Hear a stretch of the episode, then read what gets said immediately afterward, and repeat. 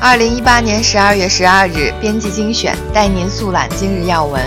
今日的头条新闻有：法国之声，诺奖得主沉默就是帮凶。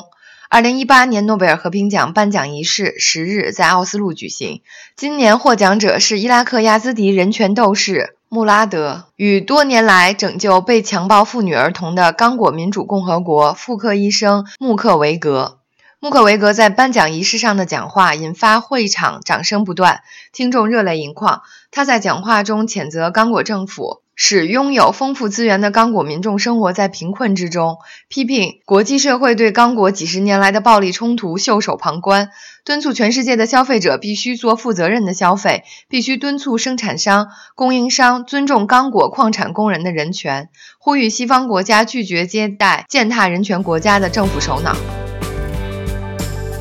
法国之声，美官员罕见访港，要求加强执行对北韩及伊朗的制裁。美国驻港领事馆10日晚发出新闻稿披露，美国国务院代表团及商务部代表于上周三至周五访港，并曾与港府部门代表会面。美方虽留意到港府通过法律令开设空壳公司更加困难，但仍要求港府加强执行对北韩及伊朗制裁，包括要求投入更多资源执行禁运。法国之声，法国斯特拉斯堡发生疑似恐怖袭击，至少3死12伤。法国斯特拉斯堡市11日晚发生一起枪击事件，一名枪手向市内参加圣诞集市的人群开火，现已造成至少3人死亡，12人受伤，其中7人伤势严重，枪手目前在逃，警方正在对其实行抓捕当中。枪手与警方交火，巴黎和斯特拉斯堡警方已将该案作为涉恐怖袭击展开调查。政治经济新闻，《纽约时报》，保护 Facebook 就是保护未来，不属于中国吗？日美竞争的历史教训表明，保护 Facebook 等垄断企业将限制创业空间，想要保留优势，唯有允诺新旧更替，接受反叛和改变的意愿。如果你们伤害了我们，不就等于将未来交到中国手上了吗？贾克伯格发出的这番警告带有一种浅薄的民族主义号召力，他真正想要的是作为一个美国自己的社交媒体垄断企业得到认可与保护，这样的话，科技的未来可能真的就要属于中国了。华尔街日报，通俄门调查新进展，川普团队与围巾解密有何联系？川普前顾问 Roger Stone 或提前知晓维基解密创始人朱利安·阿桑奇泄露民主党电邮的计划，特别检察官穆勒正在调查两人间的联系。华尔街日报指出，有3名人士都声称曾将阿桑奇的泄密计划告知斯东本人也与涉嫌向维基解密发送被盗电邮的账号有直接交流，而该账号背后是俄罗斯情报机构。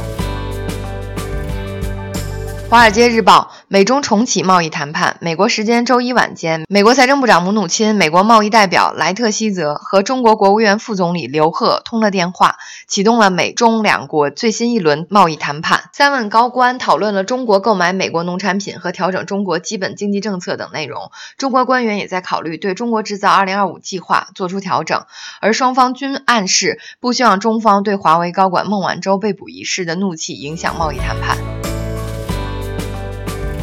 华尔街日报，谷歌宣布提前4个月关闭 Google Plus 服务。 Alphabet 旗下的 Google 周一表示，在11月发现一个可能导致部分用户信息被泄露的软体漏洞后，将加快关闭面向消费者的 Google Plus， 并加速关闭所有 Google Plus 的应用编程接口。华尔街日报，戈恩若不认罪，或被无限期拘留。据熟悉日本司法制度的律师称，除非卡洛斯·戈恩认罪，否则他可能在日本监狱待上非常长的时间。国际新闻，《华尔街日报》，加拿大前外交官康明凯在中国被拘。加拿大和美国官员称，他们对加拿大前外交官在中国被拘一事表示关切。由于在温哥华逮捕了华为 CFO 孟晚舟，渥太华方面正处于一场日益加剧的外交僵局的中心。法国之声，美国向美公民发布赴中出行警告，防中国报复。路透社周二报道称，据2位来自美国政府的消息人士透露，美国当局正在考虑向希望前往中国的美国公民，包括美国公司高管发出出行警告，防止遭到中方报复。华尔街日报，加拿大法官批准孟晚舟保释申请。一位加拿大法官批准华文 CFO 孟晚舟的保释申请，保释金1000万加元，约合750万美金。孟晚舟将在2月份再次出庭受审。目前，美国寻求引渡孟晚舟，她将面临违反伊朗制裁规定的指控。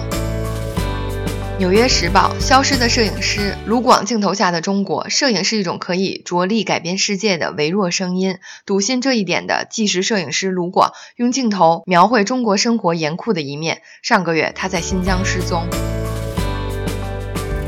华尔街日报，中国汽车销量连续第5个月下滑。中国11月份汽车销量连续第5个月下滑，使中国汽车市场2019年回归增长的压力进一步增大。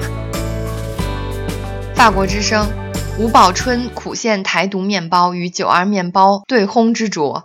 台湾世界冠军级面包大师吴宝春开店在上海，被指台独后澄清支持92共识事件在台湾发酵。就吴宝春表态支持92共识事件引发舆论正反两极看法。台湾桃园市长郑文灿今天表示，中国把92共识压在每一件事情上，就连面包都要92面包，这实在是太离谱了。风传媒，败给空污，林佳龙究竟做错了什么？这几年来，台中空气好时感谢老天赏脸，但空污笼罩时都怪林佳龙。政绩卓越的他究竟做错了什么，才会让自己成为全台唯一一个必须背负空污这个全国甚至全球难题的地方首长，乃至在一片看好连任的选战中意外败北？卢秀燕中电不北宋的政见让台中人甚有共鸣。至于在中火被林佳龙砍了500万吨煤后，中部发电其实已不足以中部使用，根本无余裕可北宋的事实，在发生一场大跳电或大缺电之前，民众是不会有感觉的。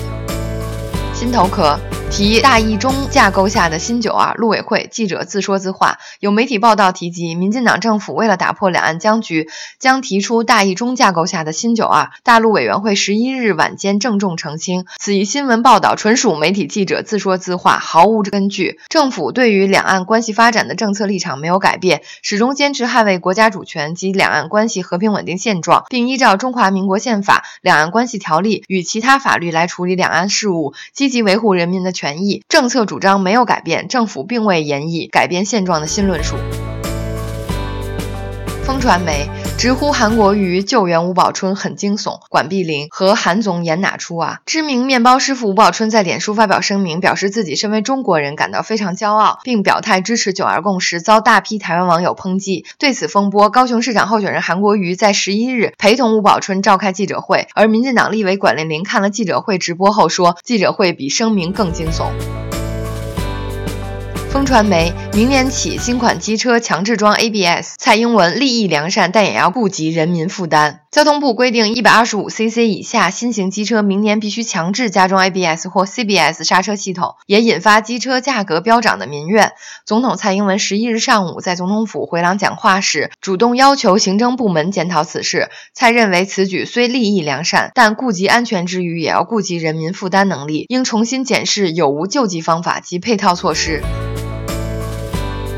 社会文化新闻，《华尔街日报》追踪朝鲜秘密出口项目突击队员。尽管联合国为遏制金正恩的核野心采取了制裁行动，朝鲜士兵、企业和承包商仍在全球秘密活动，特别是非洲。一位乌干达军官说，我们的联系从未间断，我们只是转到了地下，永远不要拍他们的照片，也永远不要谈论。在非洲国家乌干达，官员们得到这样的严格指示，他们是一群外来者，在包括乌干达在内的非洲多个国家进行隐秘的行动，训练当地精锐部队各种作战技能。